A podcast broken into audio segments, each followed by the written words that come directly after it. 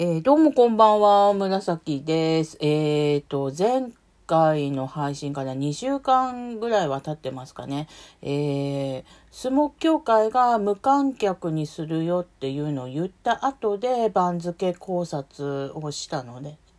そんな感じかな。で、場所中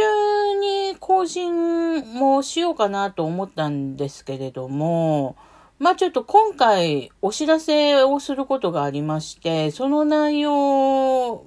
も兼ねるんですが、あの、ラジオトークを、えー、昨年末からやってきたんですけれども、ちょっと思うところがありまして、別のアプリにお引越しをしようかなっていうのを2月中旬ぐらいからずっと考えてたんですよ。で、3月に入っ、まあいろいろ、今ね、音声配信ブームなんだと思うんですね。で、他にもいろいろアプリがあって、あと、いろいろリリースもタイミングよくされたりとかしたので、まあそのアプリを何種類かインストールして、ちょっと様子見てみた結果、ラジオトークさんじゃなく、違うところで、えー、ラジオを配信しようかなと思いました。で、先週からそう思ってたので、なんとなくそれで、ちょっと、うん、場所中なんだけれども、そのまんま配信をせずにいた感じですかね。で、引っ越し先を公表すると、レっていう、えー、今月リリースされた、正式リリースは今月なんですよ。で、なんかプレリリースみたいなのは何ヶ月か前からやっていて、その時からちょっと、が、こっちもちょっと試そうかなとは思っていたんですよね。で、今月その正式にリリースっていうことで、プレスリリースがいろいろこう、ウェブのニュース、IT 系のニュースとかになってるのを見て、で、インストールして、あのー、ちょっと自由度が高いというか、あの、まずね、そのラジオトークさんって12分なんですよね、制限時間が。で、で、それぐらいでね、当初はいいと思ってたの。ゆるゆる始めたいと。思ってたんで、12分に収まると思ってたんだけれども、内容によってはですね、全然12分で収まんないどころか、もう12分45秒ぐらいで、あ、ダメだ、もう、時間終わっちゃうやっていう感じで焦るっていうパターンがあるんですよね。まあ、相撲語りが止まらないんですけれども、で、だから、その制限時間がないアプリはないかななんてちょっとうっすら思ってたんですよ。で、もう一点、ちょっと、ラジオトークさんを離れる理由の一つは、あの、聞いてる、誰が聞いてるのっていう、誰が聞いてるの問題があって、あの、例えばその再生数だとかね、が、わかんないんですよね、ラジオトークさんって、その、普通、普通っていうか、ブログとかね、あと、まあ YouTube とかああいう動画系とかでも、アクセスした人の人数を知るツールっていうものはあるんですよね。まあ、YouTube だったら再生数とか、あと、チャンネル登録者数とか、ブログでも読者数とかね、ページビューとかね、あると思うんですけど、ラジオトークさんについてはそういう、なんか、うん、全くわかんないんですよ。再生されたとか、そのページアクセス数とかもわからないので、あのー、まあ、ラジオトークをやってる方から、まあ、事前に聞いていたのはやりがいはないよっていうのは聞いていたんですよね。その、うん、手応えはない感じ。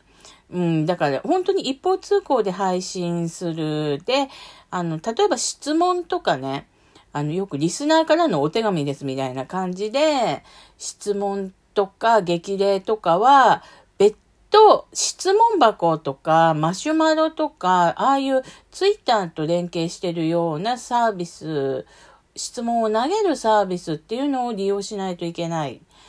で、まあ私はそれをやるつもりはなかったんだけれども、で、だから本当にあの、配信者の一方通行になるよっていうのは、あの、聞いてはいたんだけれども、あの、それでね、当初はいいと思ってたんですよ。だけど、何回か配信するうちに、その一方通行がね、本当に辛くなってくる。なんか、やり、やりがいとまでは言わないけれども、あの、聞いてる人いるの？っていう疑問が湧いてくる。なので、あの、まあちょっと再生数ぐらいはわかる配信アプリはないかなっていうのと、で、あと制限時間がないもの。で、私は多分ね、ライブ配信っていうのはしないと思うから、まあ別にライブ配信についてはこだわらず、で、そうやってなんかこういろいろアプリをインストールして試してみた結果、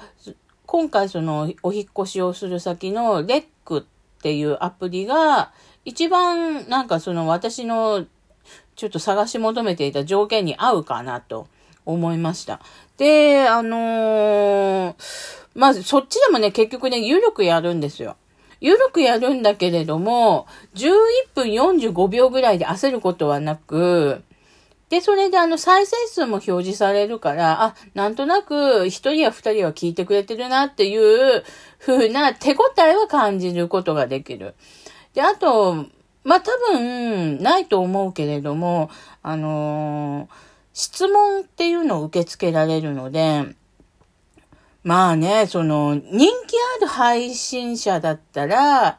あの、いろいろ質問とかされるんだろうけど、私は多分ね、ないと思うんですけれども、まあ別途質問箱とかを設置する必要もなくなったので、あの、そのレックさんっていうアプリでちょっと今後は配信していこうかなと思います。で、あの、場所が変わってもやることとかスタンスっていうのは全く変わらず、相撲と食べ物について語り、あとまあ、まあ不定期更新っていう形をとっていければいいかなと思いますので、まあラジオトークさんとは一旦、あのおさらば な感じですね。で、ただその、ラジオトークさんのその、無駄を省いた、そのアプリっていうのは、あの、私は必要だと思うんですよ。その再生数とか別にいいんじゃないかとかね。で、長時間の録音っていうのもいいんじゃないか。12分でいいでしょっていう、そういうあの、無駄を削ぎ落としたアプリサービスっていうのは必要だと思うし、今後ラジオトークさんもいろいろ変わっていくかなと思うので、とりあえずなんか削除っていうのはせずに、あの、アカウントは残していきたいなと思うし、そのラジオトークさんで配信している方々のラジオも、今後は私はあの、リスナーとして聞いていきたいと思いますが、えー、自分がアウトプットするっていうのは、えー、レックさんの方でやっていきたいなと思っておりますので、まあ、あのー今後、もう私のあの相撲バカ語りについて聞きたい方は、あの、レックの方で、紫空で検索していただければいいかなと思います。あと、ツイッターも、結局その、レックさんって配信するのと同時にツイッターでも告知するっていうのを選べるので、で、それ必ず選んで配信していくと思うので、ツイッターでも更新通知はもらえるはずです。なんかね、ちょっとね、今回5分、ぐらいの録音を先ほどしたんですが、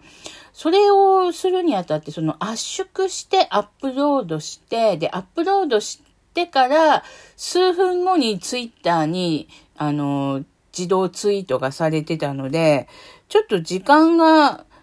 2分ぐらいロスするかもしれないですけれども、一応更新通知は絶対ツイッターには上がるので、まあ私のツイッターをフォローしていただくか、レックさんのそのアカウントをフォローしていただくかで聞くことはできるので、えー、今後はレックで活動していきたいなと思っておりますので、はい、一旦ラジオトークさんさようなら。で、レックさんこんにちは。ということでよろしくお願いいたします。